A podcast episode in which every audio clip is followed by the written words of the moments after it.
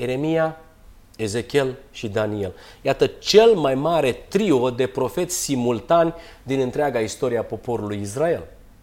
Acum, din istorie, noi știm că prezența doar a unui singur profet de obicei însemna destul de multe probleme în sânul poporului lui Dumnezeu. Însemna că situația era foarte gravă și că Dumnezeu era obligat să trimită mesaje de pocăință um, și de mustări extraordinare. Ei, înmulțiți dumneavoastră cu trei ceea ce v-am spus eu acum. Mai ales pentru faptul că nu era ușor să fii profetul unui Dumnezeu care, după spusele lor, proroceau numai de rău. Adică ceea ce vă spun eu nu este doar o simplă idee, nu este doar un caz izolat. Dacă o să priviți în trecut, o să puteți constata cu destul de multă ușurință faptul că uh, generațiile trecute niciodată n-au putut să recunoască rolul profetic al solilor trimiși de Dumnezeu, dovedindu-ne cu vârf și îndesat faptul că Dumnezeu totdeauna a fost într-un conflict deschis cu poporul său. Dumnezeu vorbea prin proroci, prin profeți. Numai că profeții în timpul în care au vorbit, niciunul dintre ei nu au fost recunoscuți ca fiind vocea lui Dumnezeu. Recunoașterea asta a venit după sute, după mii de ani, dar în generațiile respective niciunul dintre ei nu au recunoscut că aceștia sunt profeții lui Dumnezeu. Și gândiți-vă că nu aveau nicio banderolă, nu aveau nicio legitimație, nu aveau niciun însemn divin special, deși Moise i-a luminat fața. Și deși i-a luminat fața de slava șechina lui Dumnezeu, tot nu l-au recunoscut și au zis că lucrează cu altcineva. În plus, veneau frații conducători ale vremurilor lor și luau profetul respectiv și spunea, domnule, ce învață omul acesta? Hai să discutăm. Prima dată nu prea vreau. Pe la colțuri îi ascultau dar când mesajul lor devenea prea pe față, prea fățiș, în, în sfârșit se întâlneau la comunitățile lor și spuneau, Ome, hai să vedem ce are de spus profetul acesta. Păi dacă mă uit, după ceea ce spune, nu prea se încadrează cu învățătura noastră. Dar nu se încadrează nici cu practica bisericii noastre. Uh, nu se încadrează cu faptul că niciun profet al lui Dumnezeu nu ar ataca pietrele de hotar așa cum a făcut aproape fiecare profet și ne insultă pentru că noi suntem pe scaunul lui Moise. Și ca să spui tu că noi ne închinăm lui Baal, așa cum a făcut-o profetul Ilie și alți profeți, asta e chiar de tot, e prea de tot. Luați-l de exemplu pe Isaia. În momentul în care s-au întâlnit în întâlnirea lor de la conferință sau de la comitetul bisericii și au discutat și au zis, păi cum s-a scus de bietul Isaia? Auzi, uh, l-am auzit eu că uh, nici n-a început bine, a scris o carte acolo și spune că Dumnezeu este scârbă de jertfe și daruri de mâncare. Când scrie aici, mă frate, scrie aici că Moise a spus să facem lucrul acesta și noi le îndeplinim exact cum a spus Moise. Pe cine să alegem? Ceea ce spune Tora sau ceea ce spune așa zisul sol al lui Dumnezeu? Sau luați uh, discuția pe care au avut-o robii din uh, robia babiloniană când au auzit de un care profet care la uh, 30 de ani ar fi trebuit să fi fost preot din tagma lor și care a început să îi acuze pe tocmai uh, pe cei care ar fi trebuit să umple rândurile lor. Auzi, tocmai pe preot să-i acuz ei care erau cei mai spirituali și mai devotați bărbați, că ei construiau un zid care era tencuit cu un ipsos uh, uh, care nu avea nicio legătură cu ceea ce cerea Dumnezeu. Auzi să ne spună el că șechina a plecat din cauza urăciunilor pe care le-am făcut noi în templu. Sau să luăm pe fratele Eremia, care spunea că noi suntem cu templu, dar doar la nivelul buzelor. Credeți că um, este la voia întâmplării că l-au aruncat în groapă? Credeți că este la voia întâmplării că chiar profetul Ieremia la un moment dat se plângea și spunea că, Doamne, ce mesaj este acesta? Toată ziua trebuie să strig numai silnicie și apăsare? Sau să vedeți când uh, uh Ahab a trebuit să cântărească mesajul profetului Mica. Avea 400, 400 din partea Domnului, frumos, pozitiv, de bine, o solie sănătoasă, echilibrată, 400, unanim. Și unul singur. Unul singur care avea un mesaj ciudat în limbajul lui Ahab numai de rău. Pe care să-l alegi?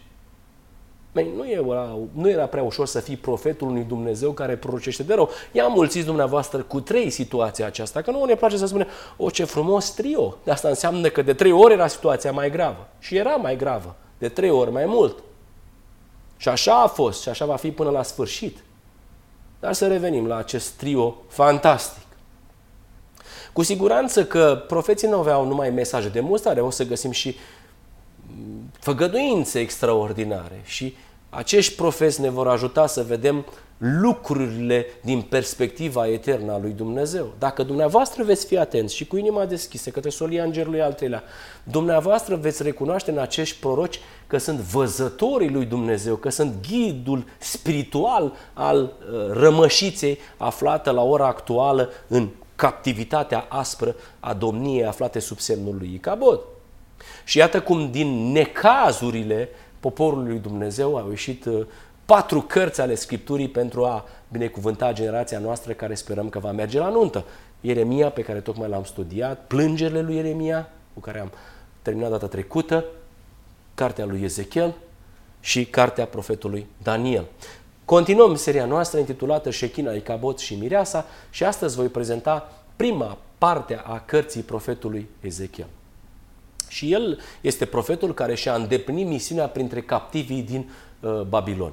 Ieremia este cel care a început mai devreme lucrarea aceasta, chiar înainte de a fi fost vorba despre luarea în robie și despre distrugerea templului, iar Daniel, ca și o prelungire fiind uh, de descendență regală, și-a îndeplinit uh, misiunea sa măreață la curțile monarhilor caldeeni și persani.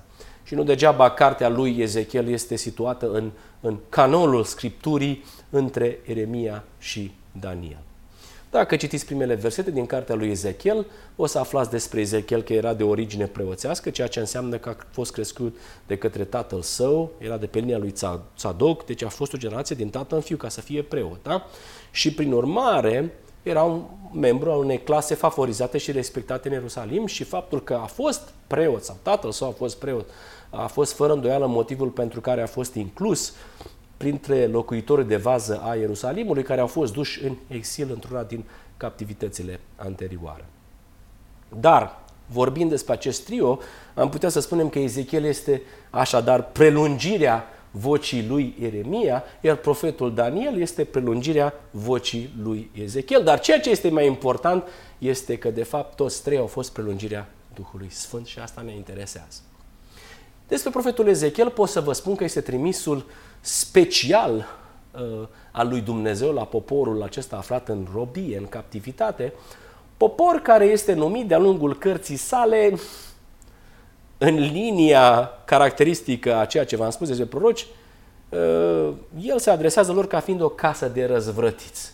Ei, gândiți-vă dumneavoastră cum preotul nostru nu mai este preot, că s-a dus templu, s-a dus poporul, e în captivitate și când toată viața lui a fost educat ca să devină preot și să intre în tagma preoților și să țină la fiecare jerfă și la fiecare dar de mâncare și la fiecare formă și la absolut tot, a fost educat 30 de ani să facă lucrul acesta. Da?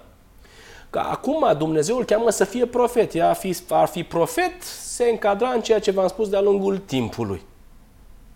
Uh, și nu prea era de acceptat ca în captivitate să-i numești pe cei de acolo casă de răzvrătiți. Nu, nu e de ajuns că suntem captivi, mai și ne numești casă de răzvrătiți.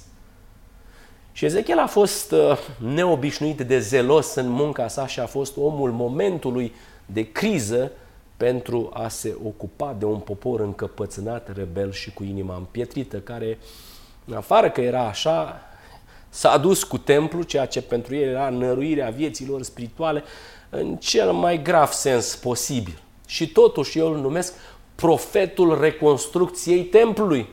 Și probabil că unii dintre dumneavoastră mă veți trage de mânică dacă ați putea și ați spune, domnule, ăsta n-a trăit, nu, nu, nu, el n-a văzut. Asta s-a întâmplat mult mai târziu, n-a fost el în viață. Și nu mă refer la profetul reconstrucției templului din punct de vedere fizic, ci mă refer, bineînțeles, la templul uman, mai exact la refacerea scopului etern din veacuri veșnice. Gata! Avem un preot fără templu fizic care trebuie să-și educe poporul despre ilustrația spre care arată templu. Gata, odată cu Ezechiel ne maturizăm, trecem dincolo de această clădire, dincolo de aceste forme, dincolo, dincolo de aceste servicii ceremoniale și intrăm în realitățile lui Dumnezeu prin prisma simbolurilor pe care le putem găsi cu prisosință în cartea lui Ezechiel. Dar templul era doar o metaforă și putem să spunem că el este profetul reconstrucției templului, adică refacerea scopului etern al lui Dumnezeu. Profețiile lui Ezechiel abundă de metafore puternice și de concepte uh, mărețe. Și astăzi, în această prezentare, aș vrea să mă, of, uh, să mă, uh, uh, să mă bazez pe explicarea acestor concepte mărețe, deschizând dicționarul explicativ al luminii crescânde al soliei îngerului al treilea. Nu al dicționarului explicativ, nu al limbii române, nu al limbii engleze, ci dicționarul explicativ al luminii crescânde al soliei îngerului al treilea. Foarte mult o să găsiți în cartea lui expresia cunoașterea Domnului. Și nu o să mergem la alte dicționare, nu o să mergem la studiile de teologie fără să pricepem despre ce este vorba, ci o să mergem exact la ce spune Solia Îngerului al treilea în contextul marei controvers, așa cum am încercat să facem cu fiecare carte din Scriptură. Ei, acest concept spiritual se găsește pe aproape fiecare fil a cărții sale și, în general, expresia lui Ezechiel este aceasta. Și vor ști că eu sunt Domnul, adică cunoașterea. Și noi spunem că asta înseamnă realizarea scopului etern sau unirea omenescului cu divinul sau nunta. Și expresia veți cunoaște că eu sunt Domnul, ia în, în uh, textul uh, lui Ezechiel trei forme. Avem câteva capitole dedicate Ierusalimului, deci poporului lui Dumnezeu și expresia este și veți cunoaște că eu sunt Domnul. Ierusalim și veți cunoaște că eu sunt Domnul. Avem câteva capitole dedicate neamurilor din jur împrejur și expresia se transformă și este și vor ști că eu sunt Domnul. Ei, neamurile. Iar în capitolele descrise restaurării viitoare, care cred eu că are în vedere familia umană, expresia ia uh, forma unui mondial și toate neamurile vor ști că eu sunt Domnul. Vedeți? Și noi știm cu siguranță că scopul etern era acela de a locui în fiecare ființă creată și că se va împlini. Și de la profetul Ezechiel aflăm că acest scop etern al lui Dumnezeu va fi sub ochii lor. De la el aflăm că toate neamurile vor fi martore ale lucrărilor lui. Asta este chintesența cărții lui Ezechiel. Și dicționarul acesta, explicația aceasta în lumina crescând a soliei îngerului al treilea, nu am dat-o noi așa la voia întâmplării. Cunoașterea în Scriptură se încadrează în, to- în tocmai în ceea ce v-am spus. Acest cuvânt, a cunoaște sau a ști, este folosit în peste tot în Biblie și descrie relația intimă dintre un bărbat și soția lui. De exemplu, se spune despre Adam că a cunoscut-o pe Eva și aceasta a născut pe uh, Cain. Uh, despre Iosif uh, află că Maria a fost însărcinată, prima dată vrea să o lasă, apare îngerul și spune că dar n-a cunoscut-o până a născut. Profetul Isaia, ă, Oseia, scrie mult mai adânc și acum înțelegem despre ce cunoaștere este vorba când spune te voi logodi cu mine pentru totdeauna, te voi logodi cu mine prin neprihănire, judecată, mare bunătate și îndurare, te voi logodi cu mine prin credincioșie și vei cunoaște pe Domnul. Și nu la voia întâmplării. Vedeți dumneavoastră? Sunt peste tot concepte care se leagă într-un mod tematic de la capăt până la sfârșit. Eremia scrie pentru generația noastră, păzitorii legii nu m-au cunoscut. Nu că n-au știut despre lege, nu că n-au știut texte multe, nu că n-au predicat foarte mult. Nu m-au cunoscut în sensul acesta realizării scopului etern al lui Dumnezeu. Și acum înțelegem tragedia pe care acum putem să o citim prin uh, cuvintele acestor profeți și putem să vedem cum se zbate inima lui Dumnezeu. Căci poporul meu este nebun. Nu mă cunoaște. Sunt niște copii fără minte și lipsiți de pricepere sunt meșteri să facă răul, dar nu știu să facă binele. Cel ce se laudă, se laudă care pricepere și că mă cunoaște.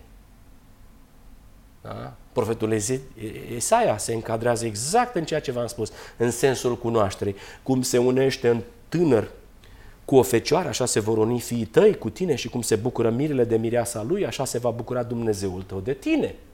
Căci făcătorul tău este bărbatul tău, Domnul este numele lui și răscumpărătorul tău este Sfântul lui Israel. Mă opresc și spun că pentru mine este îngrozitor că la ora actuală în poporul Advent s-a pierdut uh, sensul unic al acestor concepte. Pentru că s-a alungat, s-a aruncat, aruncat la gunoi solia îngerului al treilea și nu ai mai avut treabă cu dicționarul explicativ. Sensul mântuirii s-a pierdut. Avem templu, avem uh, sanctuarul, doctrina sanctuarului de peste 170 de ani și tot nu vrem să pricepem scopul lui. Tot nu vrem să pricepem care este ilustrația acestei clădiri. Avem ilustrația căsătoriei și ne batem joc când spunem despre părtășia de natură divină și ne batem joc de cei care strigă totul este gata, poftiți la nuntă. Câtă suferință mai poate îndura mirele nostru așezat fără uh, uh, voie în postura sa de, de, de, de soț părăsit la altar? Dar cum este necredincioasă iubitul ei o femeie, așa mi-ați fost necredincioși voi, casa lui Israel, zice Domnul. Și profetul Osea spune, du-te iarăși și iubește o femeie iubită de un iubovnic și adulteră. Iubește-o cum iubește Domnul pe copiii lui Israel care se îndreaptă către alți Dumnezeu și care iubesc turtele de stafide. Poporul meu piere din lipsă de cunoștință. Oare ce să mai zică la ora actuală? Cu siguranță nu vrem să înțelegem unicul sens al cuvintelor și viața veșnică este aceasta. Să te cunoască pe tine singurul Dumnezeu adevărat și pe Iisus Hristos pe care l-ai trimis tu. Au venit uh, uh, Liga Ecumenică a tuturor religiilor și au zis, asta e textul, băi, să, asta e viața veșnică. Să cunoaștem despre El. Nu cunoașterea în sensul unirii omenescului cu Divinul.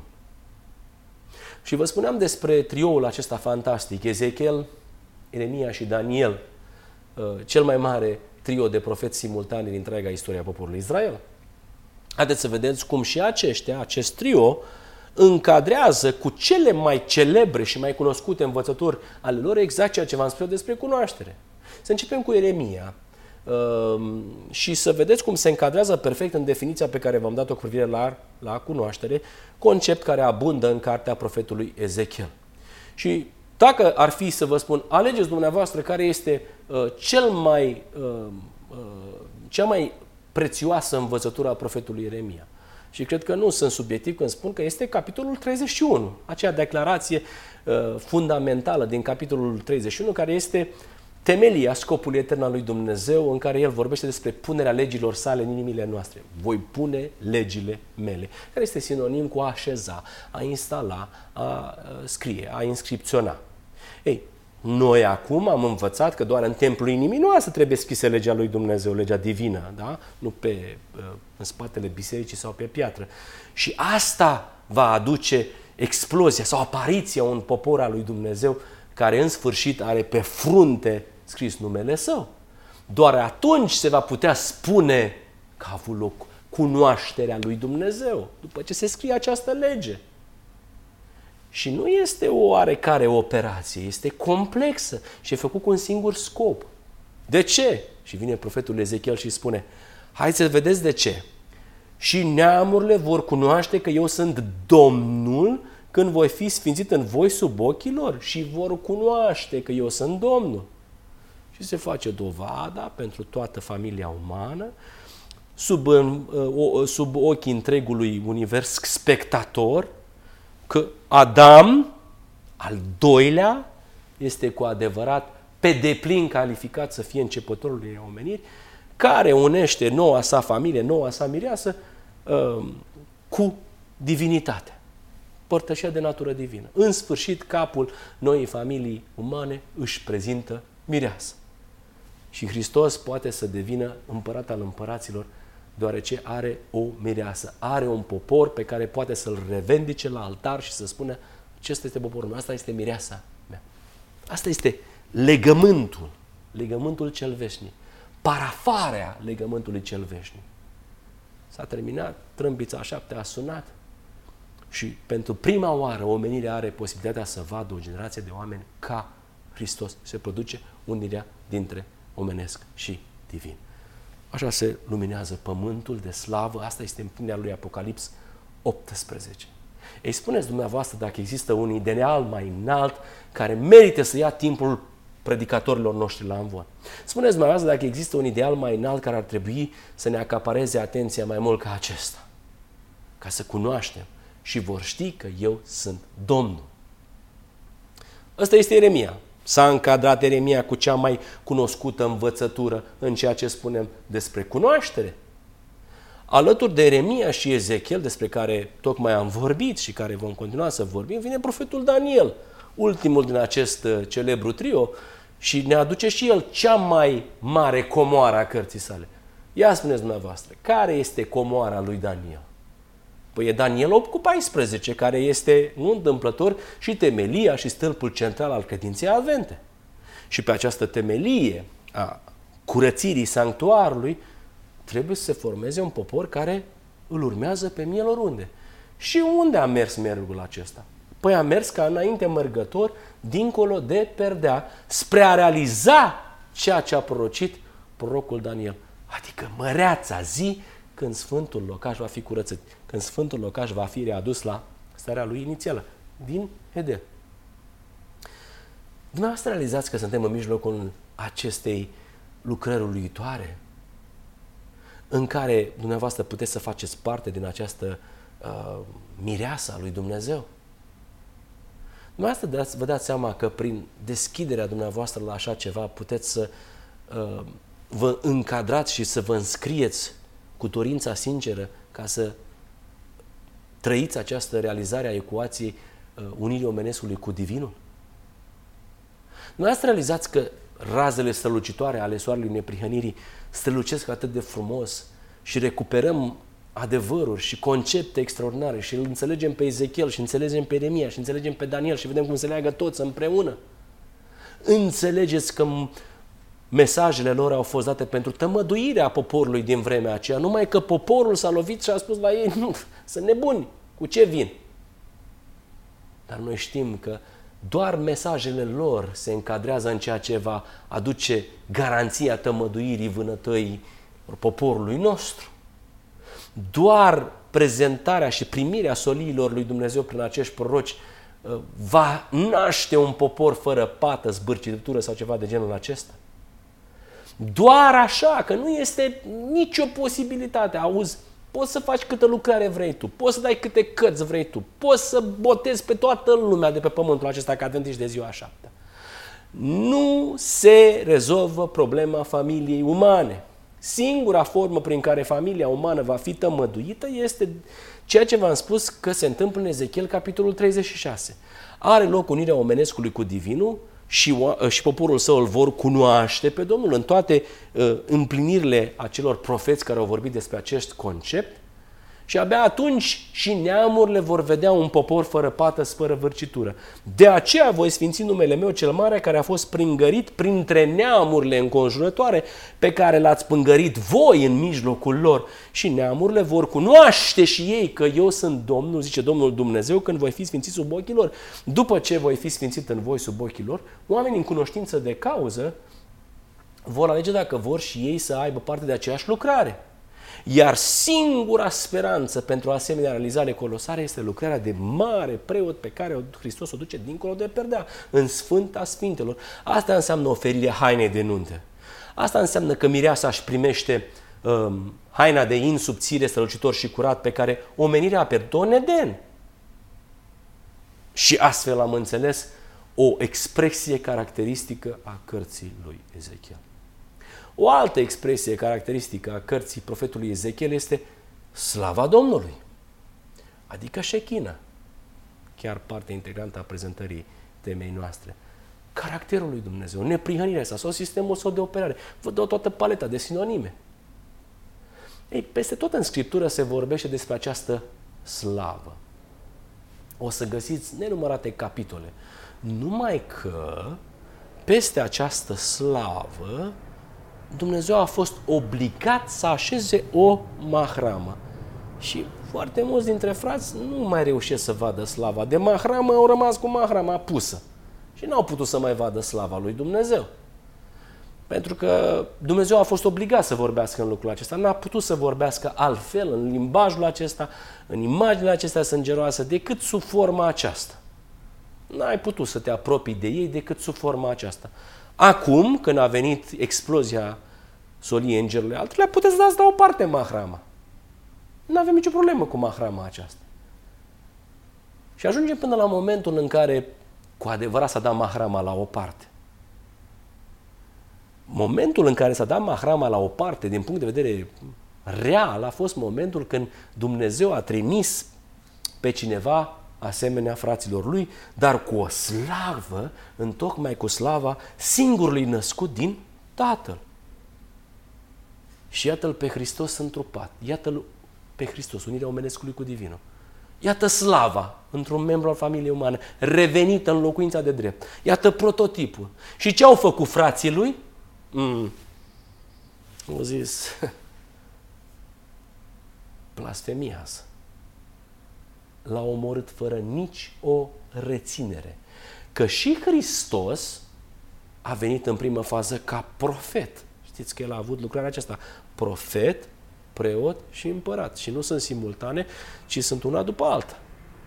Credeți dumneavoastră că Hristos, profetul, a fost altfel văzut decât toți prorocii din vechime? Credeți că mesajul lui Hristos a fost diferit decât toți, a tuturor profeților din vechime, așa cum v-am spus? Credeți că așa cum a fost greu din timpul lui Mica, Isaia, Ezechiel, Ieremia și alții, nu așa a fost greu și Domnul Iisus Hristos? Credeți că nu i-a fost, credeți că i-a fost ușor lui Hristos care venise să descopere caracterul imaculat al Tatălui, slava sa și să se vadă cum frații săi aruncă cu pietre și vor să-l ucidă și au și realizat să, au și reușit să facă lucrul acesta?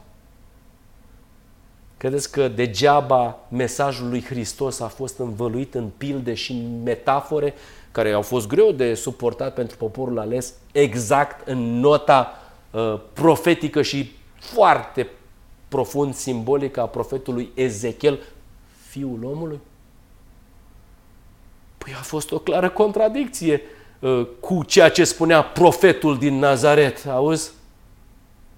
Mii de ani am învățat din profetul Moise și tu vii cu astfel de realități despre sabat și despre odihnă și despre templu și despre dragoste, despre caracterul lui Dumnezeu și despre ispășire și despre terminarea cu absolut tot ceea ce a însemnat mii de ani de forme religioase înscrise sub inspirație divină. Păi ei au fost zeloși, atenți, mai ales după captivitatea aceasta în cercetarea scrierilor lui Moise, ca să nu mai ajungă niciodată în situația de a merge în robie. Și iată-i, ajuns față în față cu, era o tobă de carte acum, după ce au studiat legea, acum harama pusă, și au venit față în față cu slava. Și imaginea lor a fost o imagine monstruoasă despre caracterul lui Dumnezeu. Păi ei au fost generația care au contribuit cel mai mult la îngroșarea negurii care acoperea tot pământul despre caracterul lui Dumnezeu. Și și-a bătut joc satana. L-a transformat pe Dumnezeu în tot felul de animale, tot felul de uh, zei din acestea uh, însetați de sânge. Dar să vezi ce a făcut poporul lui Dumnezeu. Față în față cu un frate al lor, din mijlocul lor, care le spunea, băi, toată slava asta pe care voi o aplaudați și vă cântați și o vedeți acolo uh, și auziți că vă spune marele preot despre ea o dată pe an, e slava tatălui meu. Ei trăiau sub ochii lor caracterul lui Dumnezeu, strălucirea, slava lui Dumnezeu. Dar ei nu au putut să o suporte mai mult de trei ani și jumătate reverberația era exact aceea al comportamentului uh, poporului Israel uh, de la pustia Sinaiului, când au plecat îngroziți când au văzut slava lui Dumnezeu. Și oamenii lui Dumnezeu. Daniel cade în leșin. Ezechiel încremenește pe loc. Isaia are viziunea aia din Isaia, capitolul 6 și gata, se consideră ca și mort. Foarte puțini oameni au reușit să vadă ce se ascunde în spatele acestei maharame care acopera caracterul Dumnezeu, slava lui Dumnezeu. Noi am înțeles că în spatele aparenței de foc, de imagini sângeroase, de, de, de, de tot ceea ce vreți dumneavoastră, se, se ascunde un sărv blând, uh, milos, iertător, bun. Noi am privit slava aceasta și vă prezentăm. Am înțeles natura păcatului, am înțeles cine stă în spatele acestei deraieri. Am înțeles de ce Dumnezeu a trebuit să vorbească cu Mahram Apus. Am înțeles care a fost secretul slavei lui Isus Hristos, secretul vieții lui Isus Hristos. Și am înțeles care este demonstrația pe care Dumnezeu vrea să o facă, așa cum spune profetul Ezechiel. Ei, slava Domnului apare foarte mult în cartea profetului Ezechiel. De fapt, cartea profetului Ezechiel este, ca să spun așa, organizată simetric în jurul la două evenimente. Plecarea slavei Domnului din templu și deasupra Ierusalimului, pe care o vedem în capitolele 1 și 10, și întoarcerea ei pe care o vedem tocmai în capitolul 43, 43 când vorbește acolo despre refacerea scopului etern al lui Dumnezeu, nu un templu fizic, cred eu, acolo nu este o machetă. Acolo, cu lux de amănunte, este o cercare care mă depășește cel puțin, dar cred că este vorba despre scopul etern al lui Dumnezeu de la Serafimul Luminos și Sfânt, ca o împlinire uh, pe care profetul Ezechiel a deschis-o, a deschis-o în limbajul nostru, care și la ora actuală este depășit mult, ca să putem noi să pricepem ceea ce înseamnă realizarea scopului etern al lui Dumnezeu. Dar câteva elemente le avem. Dacă în Eden Adam și Eva au descoperit în urma păcatului că au fost goi, că șechina a fost alungată tocmai de alegerea lor, în cartea lui Ezechiel, în urma păcatului poporului, poporul descoperă că templul rămâne gol, că șechina a fost alungată. Șechina trebuie să o ia și la un moment dat, în prima viziune, apare uh, lui uh, profetului Ezechiel în timp ce era la râul acela acolo, în captivitatea babiloniană și umblă șechina lui Dumnezeu, că s-a dus templu. Dar nu nicio problemă, că șechina nu trebuie să locuiască într-o clădire. Nu s-a terminat dacă, șe, dacă templul a fost distrus. Acum trebuie să înțelegeți că ea trebuie să se întoarcă în templul inimii. Că de aceea ne spune profetul că Dumnezeu nu locuiește în case făcute de mâini omerești, ci El dorește să locuiască în templul inimii. Și asta nu este doar un singur verset acolo izolat. Că nu degeaba a spus profetul Moise să facă un locaș sfânt și eu voi locui în mijlocul lor. Și eu am spus, Doamne, dar dacă s-a stricat templu, acum tu pe unde să mai umbli? Pe uite, umblu după voi chiar și în Babilon. Uite, prin profetul Ezechiel vă caut că m-ați alungat. Trebuie să înțelegeți că m-ați alungat. Că a locui în mijlocul vostru nu înseamnă că locuiesc în, într-o casă făcută de mâini omenești. Eu doresc să mă întorc în inima voastră, acolo o are locul slava și sechina, șechina. Dumnezeu din veșnicie a dorit să locuiască în mijlocul poporului său. Și a încercat totdeauna să se și-ți găsească locuința uh, de omul rămas uh, ca o locuință goală. Din păcate, oamenii din fiecare generație uh, au fost lipsiți de această considerație față de acest privilegiu extraordinar și Dumnezeu a fost obligat să plece din mijlocul lor. Istoria e plină de numeroase acțiuni când Shechina a fost obligată să plece din mijlocul lor. Ba că au gonit-o, ba că au alungat-o, ba de deciziile pe care le-a făcut, ba de nepăsarea poporului. Bia vedeți dumneavoastră câte găsiți în peregrinarea lor prin pustie.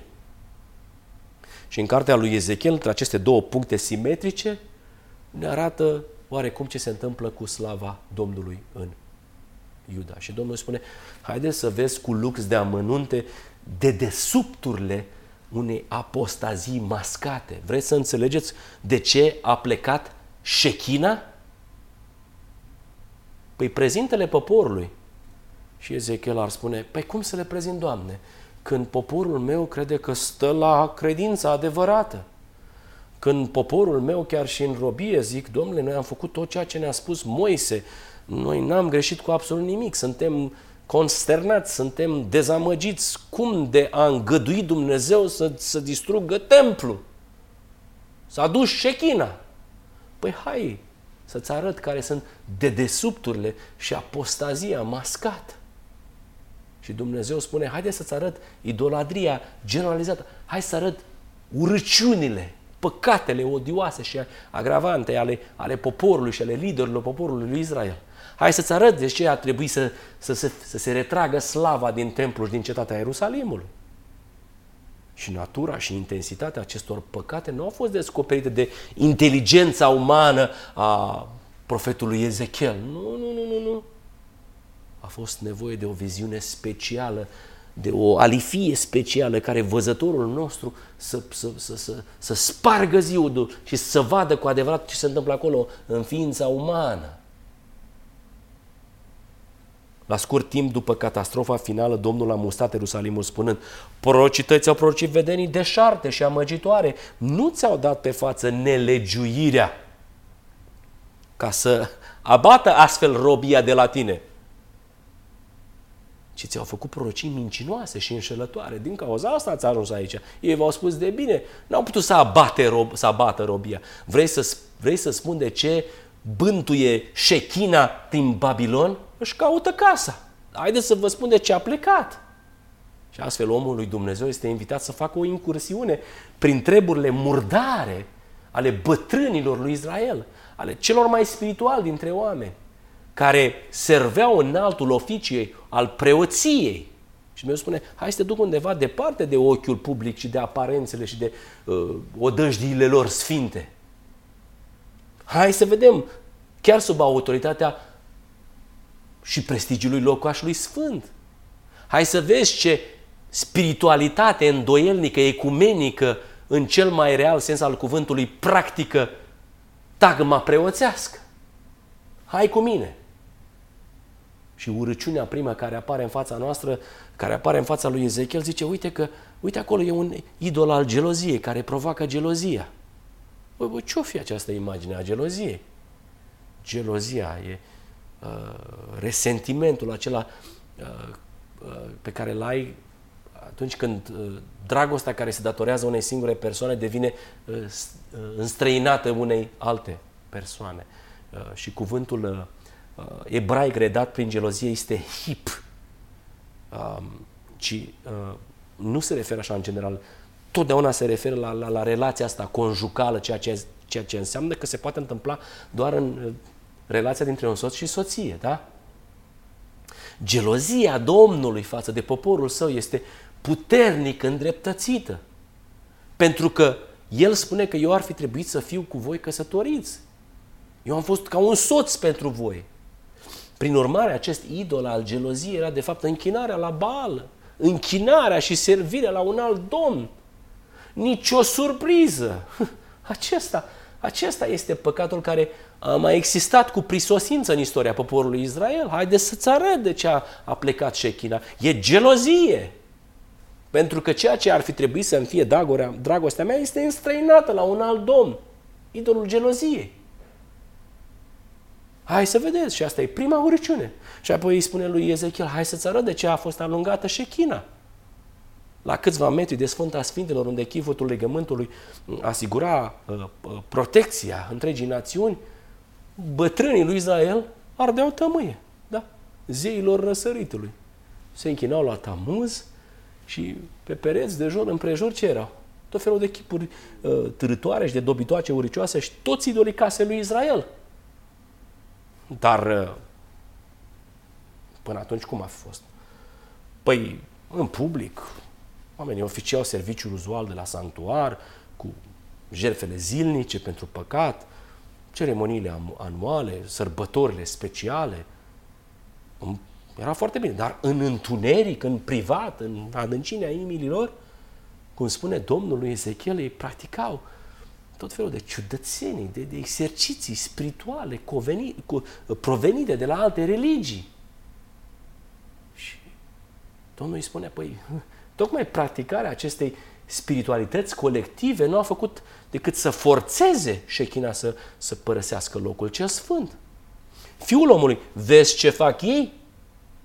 Vezi tu marile uriciuni pe care le săvârșește aici casa lui Israel ca să mă depărteze de Sfântul meu locaș? Și abia acum ajungem la a treia urăciune.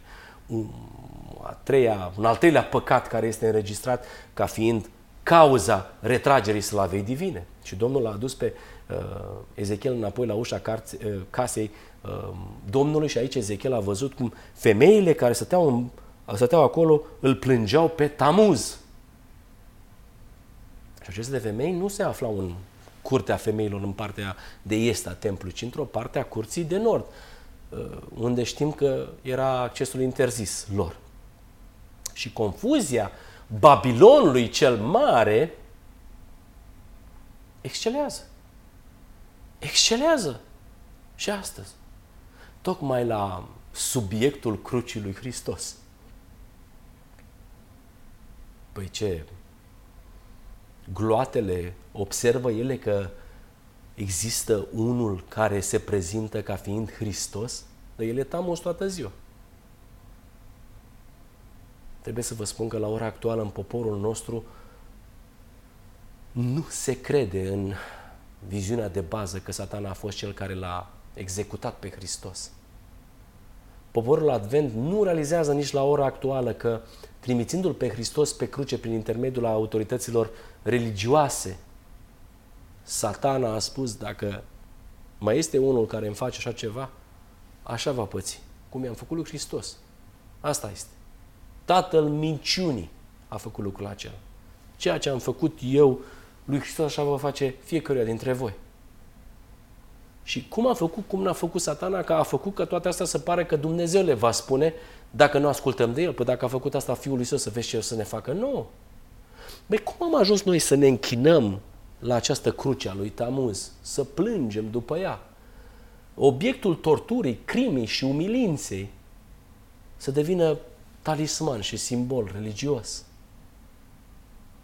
Cum de nu înțelegem că de fapt acolo este mesajul așa a făcut satana tuturor celor care se opun în frunte cu Isus Hristos și așa voi face și în continuare.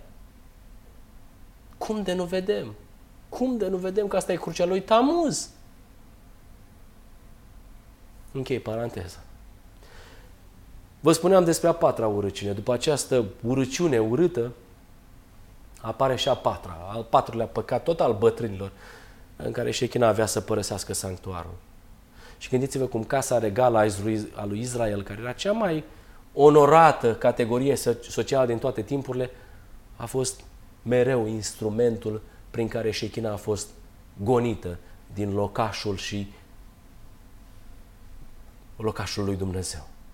Slava lui Dumnezeu, caracterul lui Dumnezeu a fost izgonită din locașul sfânt și trebuie să plece. Unde s-a dus? Și Ezechiel este cel care descrie această retragere destul de reticentă a slavei Domnului din sanctuar. Mai întâi slava Domnului s-a ridicat de pe heruvim și s-a îndreptat spre spragul ceresc, așteptând parcă să uh, se întâmple ceva care să, să, să, să, să justifice măcar amânarea plecării. Apoi heruvimii și-au întins aripile și s-au apropiat la intrarea porții casei Domnului, iar slava Dumnezeului Israel era sus deasupra lor. Dom'le, nu s-a găsit nimeni să se oprească. Zic, oprește-te, slava, nici acum nimeni. Și într-un târziu aflăm din profetul Ezachiel că slava Domnului s-a anunțat din mijlocul cetății și s-a așezat pe muntele de la răsăritul cetății. Domnule, poate va, vor vedea teologia, clasa teologică, profeții, pastorii, cei școlile, spitalele noastre. Băi, se va ridica cineva.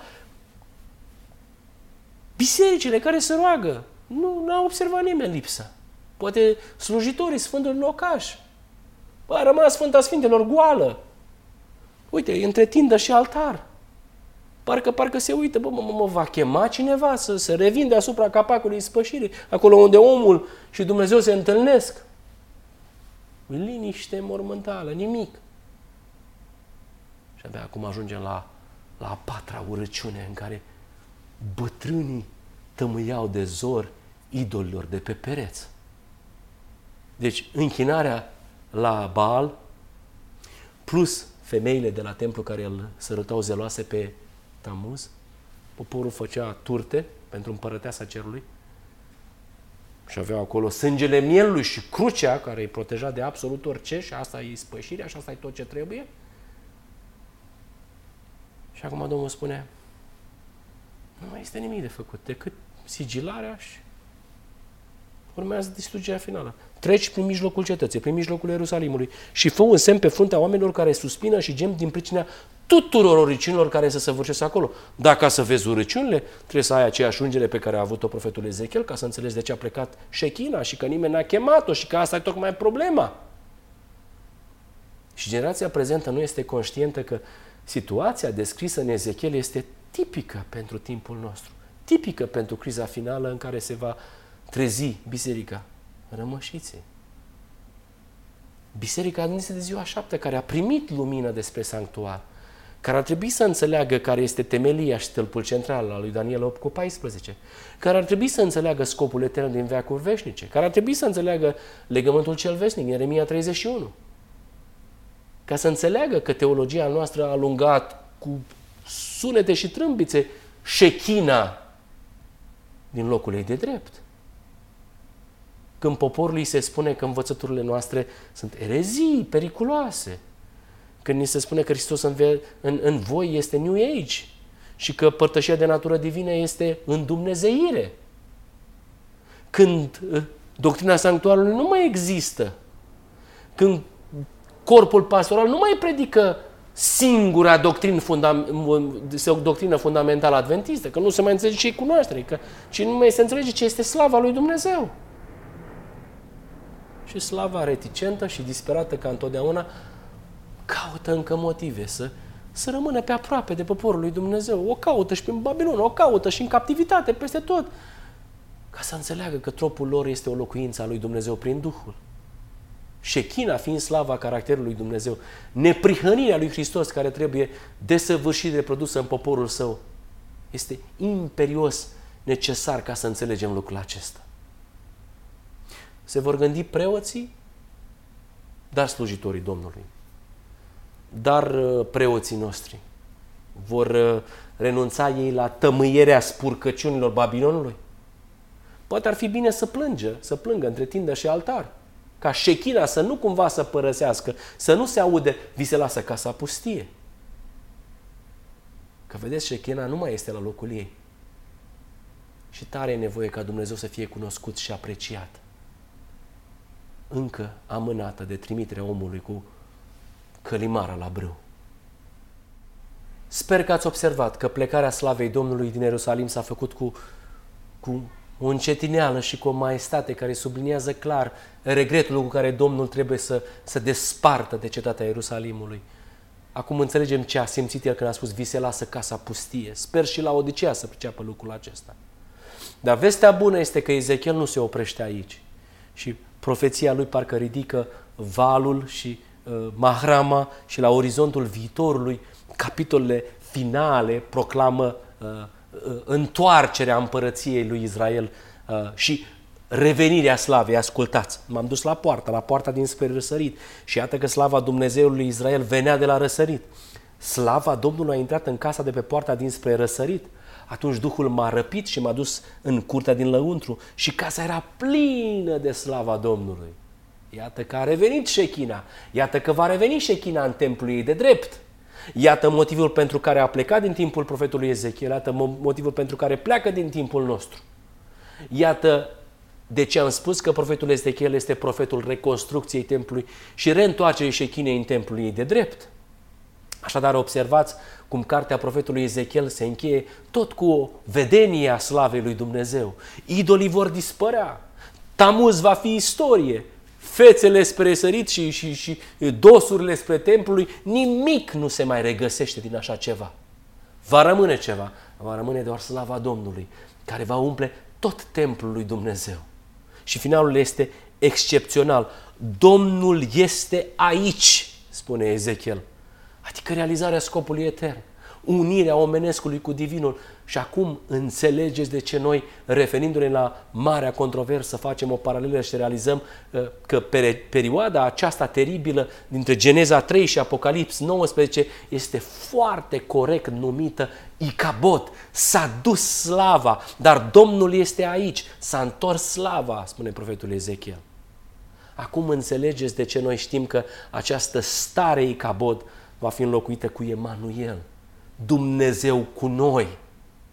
Și doar această revenire a slavei va fi uh, posibilă doar atunci când cerul va putea să execute fabuloasa lucrare din Ezechiel uh, și din Eremia 31, instalarea sistemului de operare divin în mintea și unui popor care dorește lucrul acesta. Așa că totul este gata. Poftiți la nuntă.